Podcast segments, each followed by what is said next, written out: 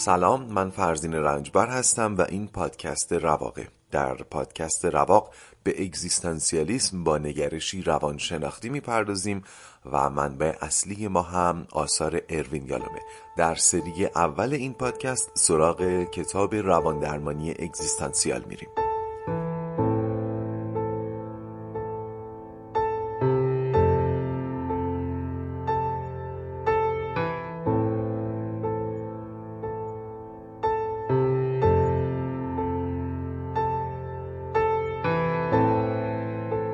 خوش اومدین به قسمت چهارم از پادکست رواق. قبل از آغاز بحث و ادامه حرفا اولا تشکر میکنم از همراهیتون و دیگر اینکه از این به بعد هر اپیزود جدید از پادکست رواق رو شنبه ها آپلود میکنم و قطعا زمانش هم کمی بیشتر خواهد بود، احتمالا این سی ولوش چهل چهل و پنج دقیقه به هر اپیزود اختصاص پیدا خواهد کرد.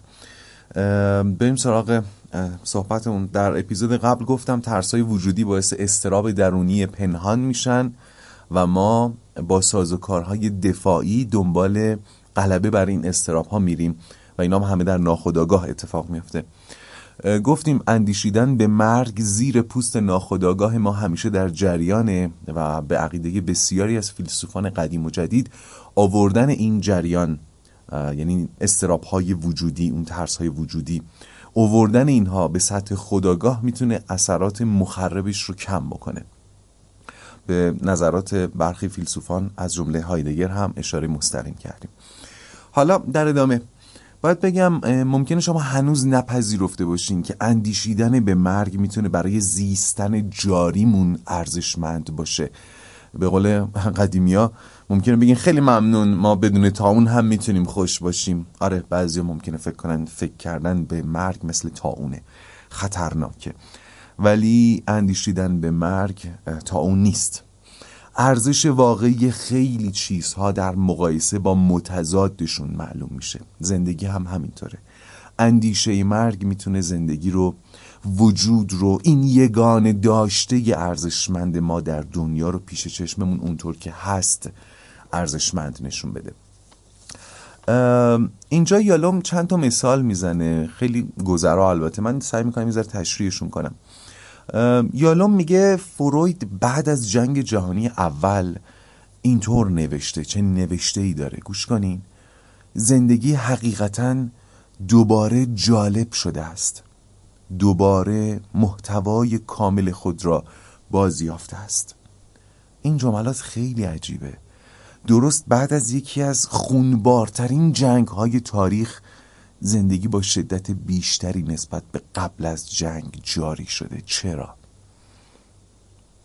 چه دلیلی غیر از این میتونه داشته باشه که بعد از جنگ بازماندگان اون مردم سابق نیستن و یک مواجهه کامل با مرگ داشتن و حالا زندگی هم براشون معنای کامل تری پیدا کرده؟ در ادامه بخشای از یک نمایشنامه رو از ژان ژیرو دو میاره یالوم در کتابش که گفتگوی بین دوتا خداست، دوتا موجود نامیرا.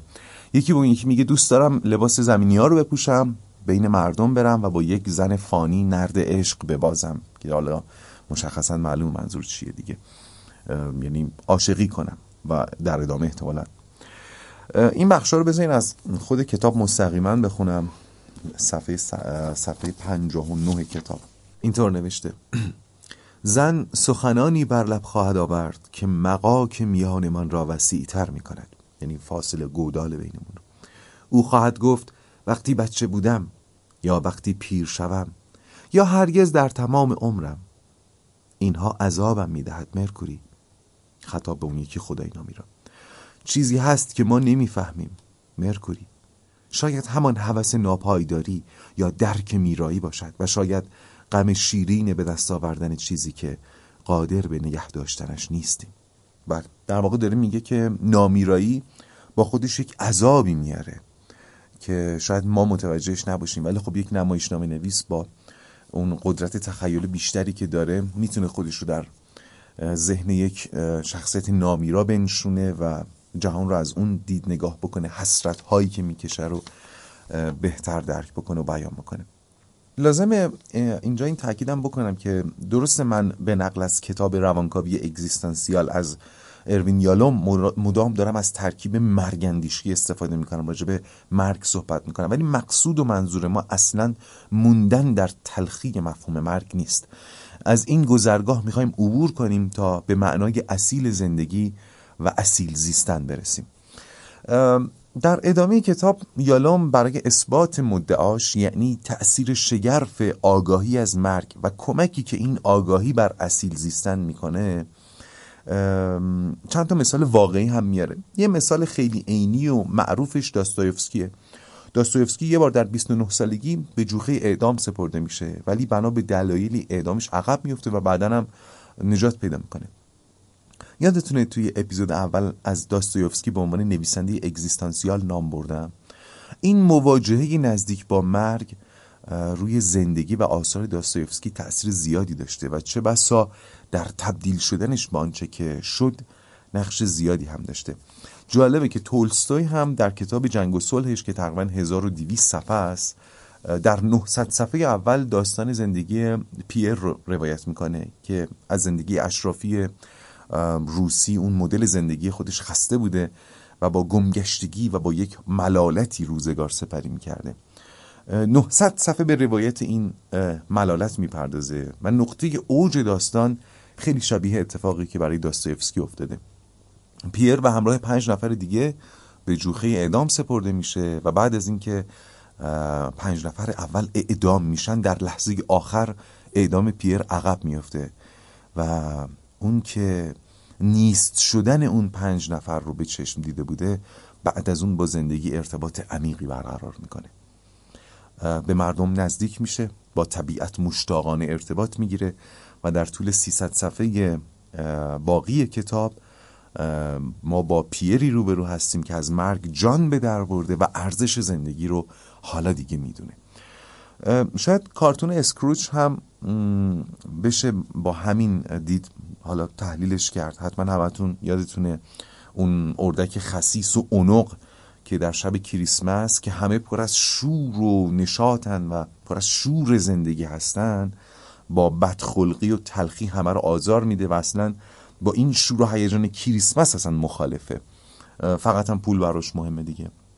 ولی همون شب در عالم رویا میبینه که مرده و با اون نیستی خودش مواجه میشه، با جهان بدون خودش مواجه میشه و وقتی که از رویا بیرون میاد خیلی تغییر کرده، خساست رو کنار میذاره و با همه مهربونی میکنه و در لذت و شور کریسمس غرق میشه.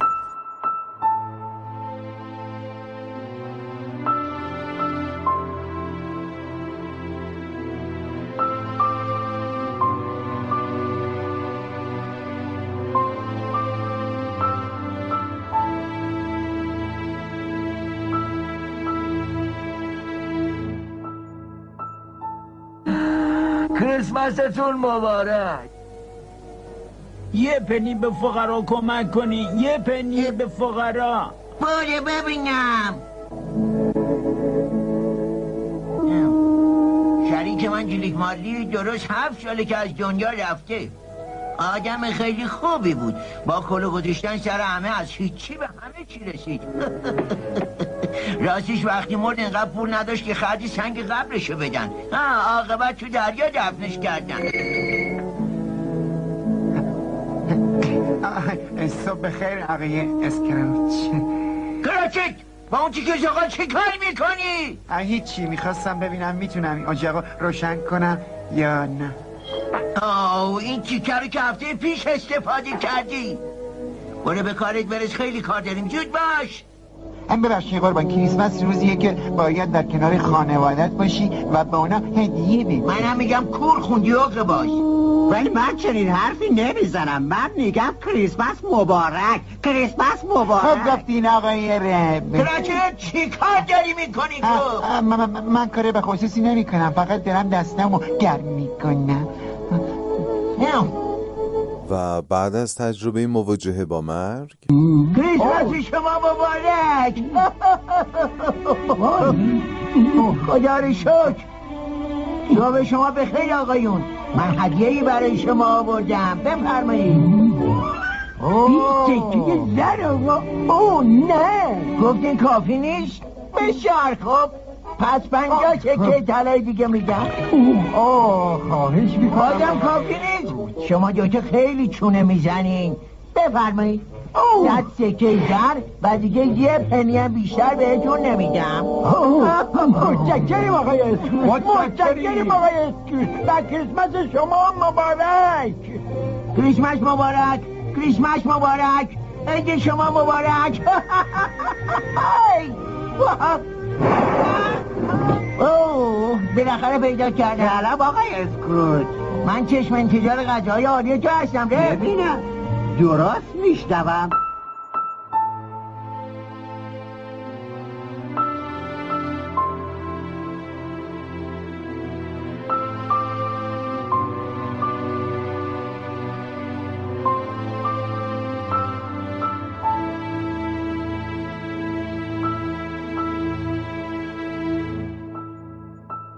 بله اینم یه تجربه خاطره‌ای بود با کارتون اسکروچ.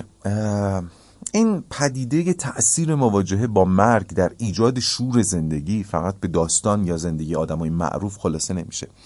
در یه نمونه مشاهده‌ای مصاحبه با شش نفر از ده نفری که از پل گلدن گیت به قصد خودکشی پایین پریدن ولی زنده موندن نشون داده که پرش به سوی مرگ و مواجهه با مرگ دیدگاه اونها رو نسبت به زندگی تغییر داده. به این جملات گوش کنین که من بازم عیناً از خود کتاب میخونم. اشتیاقم را به زندگی دوباره به دست آوردم. خدای بخشنده‌ای در بهشت هست که در همه چیزهای دنیا نفوذ کرده و حضور دارد.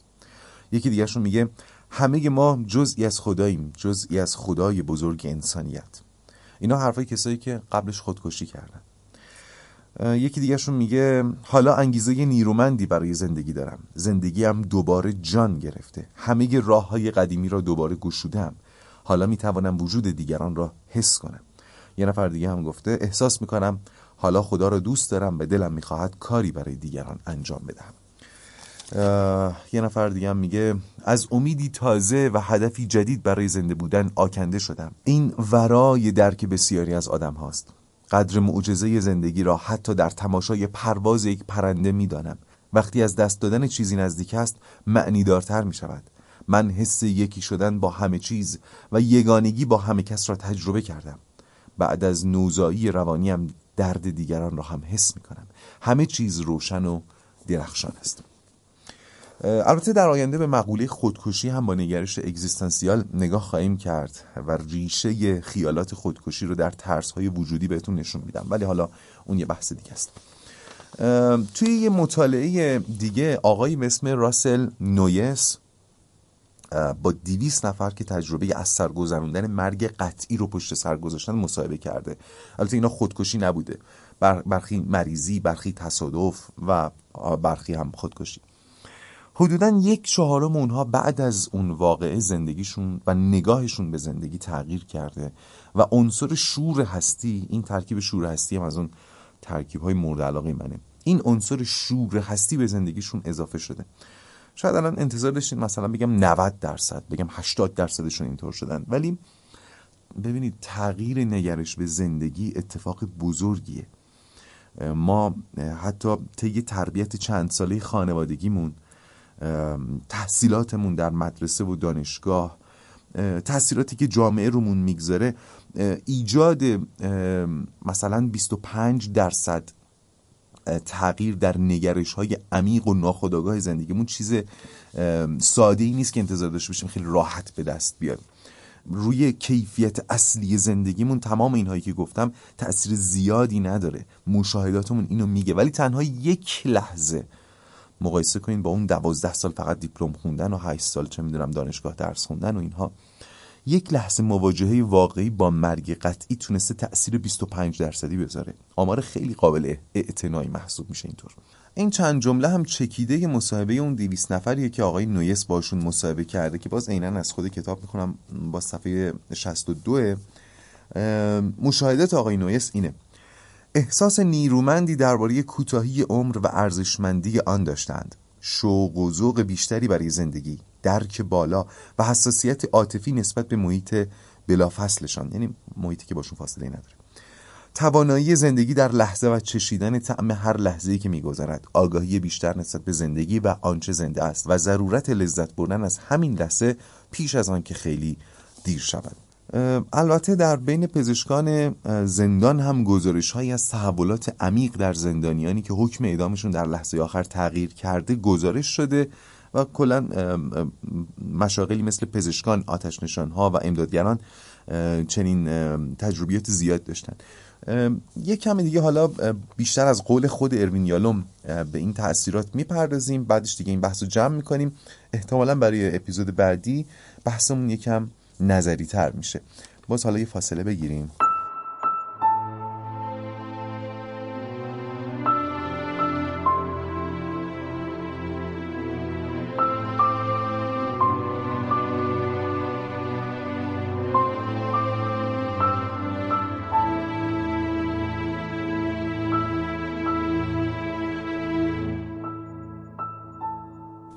خود اروین یالوم روی مبتلایان به سرطان بدخیم تحقیقاتی کرده به عنوان کسانی که خب با مرگ مواجه میشن دیگه، در زمان حیاتشون به مرگ آگاهی مطلق میرسن.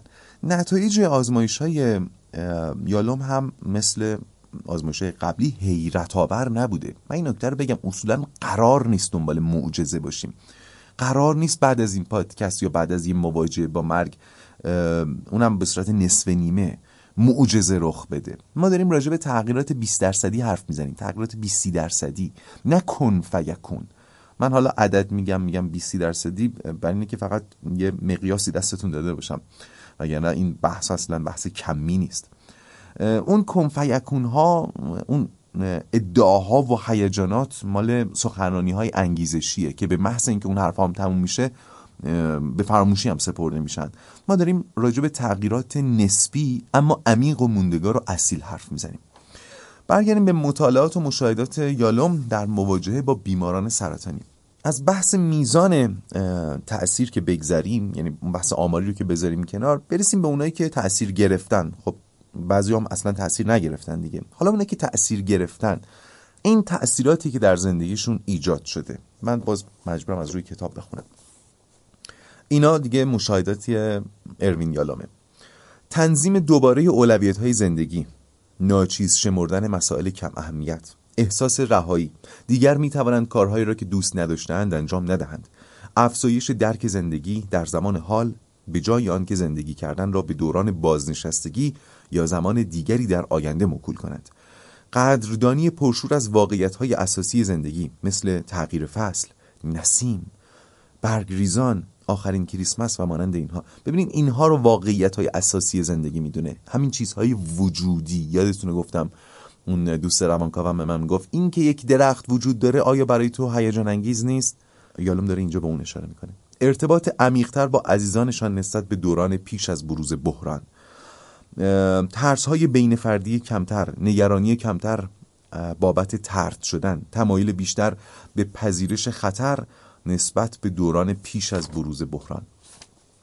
اینا هم باز مشاهدات آقای یالومه. یالوم به یه بیمار دیگرش هم اشاره میکنه که الکلی بوده به اسم آرتور. انقدر زمان مستیش در طول روز زیاد بوده که عملا نمیشده کار درمانی روش انجام بگیره، چون زمان هوشیاریش خیلی کم بوده. یه روز توی جلسه گروه درمانی که حالا با هزار بدبختی اینو فرستاده بودن جلسات گروه درمانی برای ترک الکل، ولی انقدر مست حاضر میشه که تو همون اول جلسه بیهوش میشه، میفته رو زمین. بقیه هم حالا با یه حالت اندوهناکی بالا سرش جمع شدن، حلقه زدن، شروع میکنن راجع به خود ایشون صحبت کردن. این جلسات هم فیلم برداری میشده. حالا بعدش میفرستنش بیمارستان و اوضاعش خیلی بد میشه، یه چند روزی بستریه. بالاخره وقتی که مرخص میشه، گفتم این جلسات فیلم برداری میشدن دیگه، فیلم این جلسات رو بهش میدن ببینه. آرتور با دیدن این فیلم احساس میکنه داره مراسم ترحیم خودش رو میبینه، چون درست مثل یک مراسم یک مراسم ترحیم همه دورش حلقه زدن و با یه حالت افسوس و اندوهی دارن راجع به آرتور صحبت میکنن. در واقع این یه تجربه مواجهه با مرگ برای آرتور رقم میزنه و همین باعث تغییرات اساسی درش میشه و خیلی جدی‌تر به فکر ترک مشروبات الکلی میفته.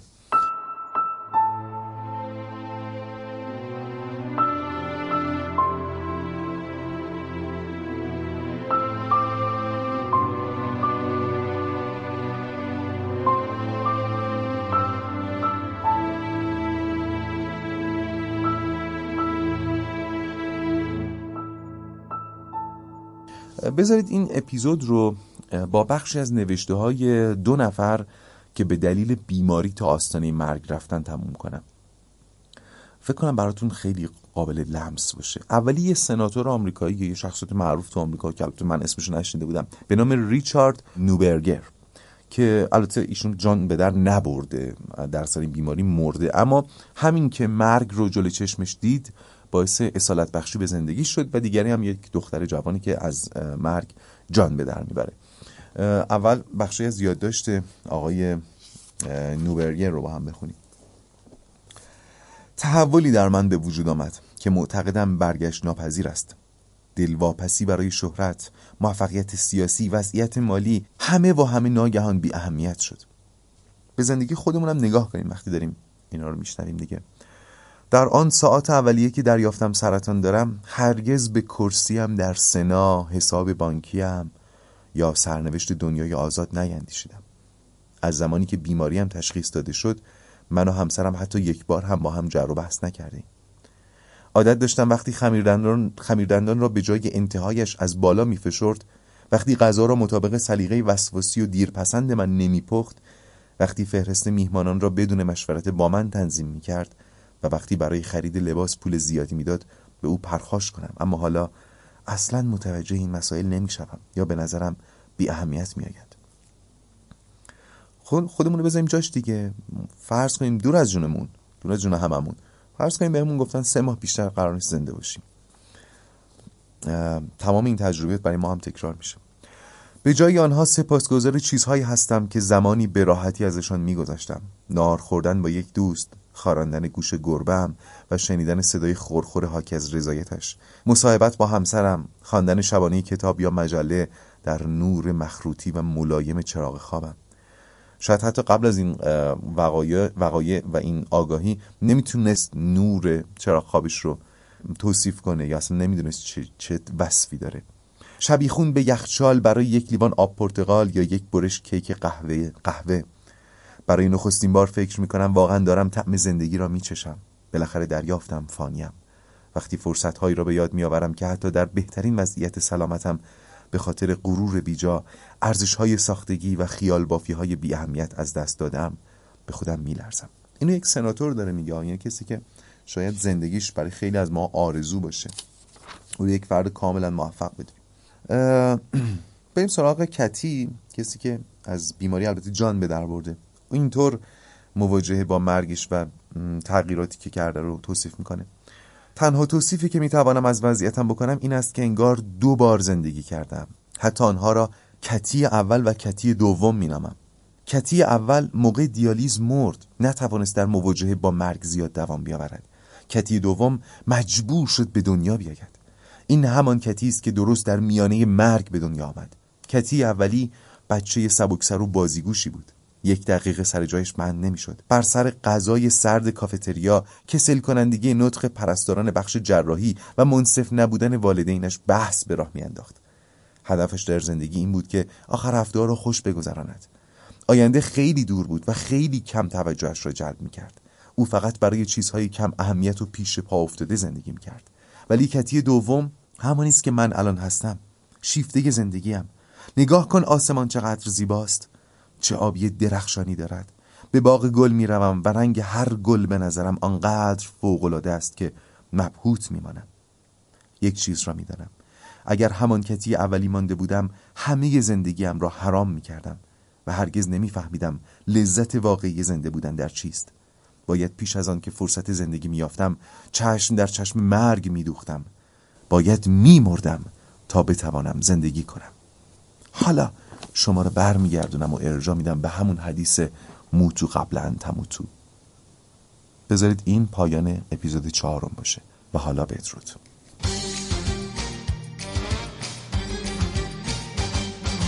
وقتی میگن به آدم دنیا فقط دو روزه، آدم دلش میسوزه. ای خدا ای خدا ای خدا،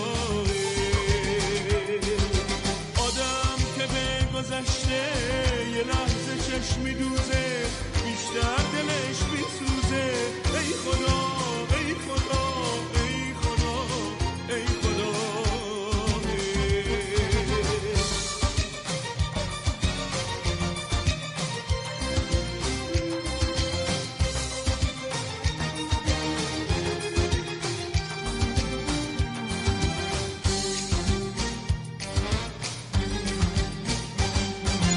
دنیا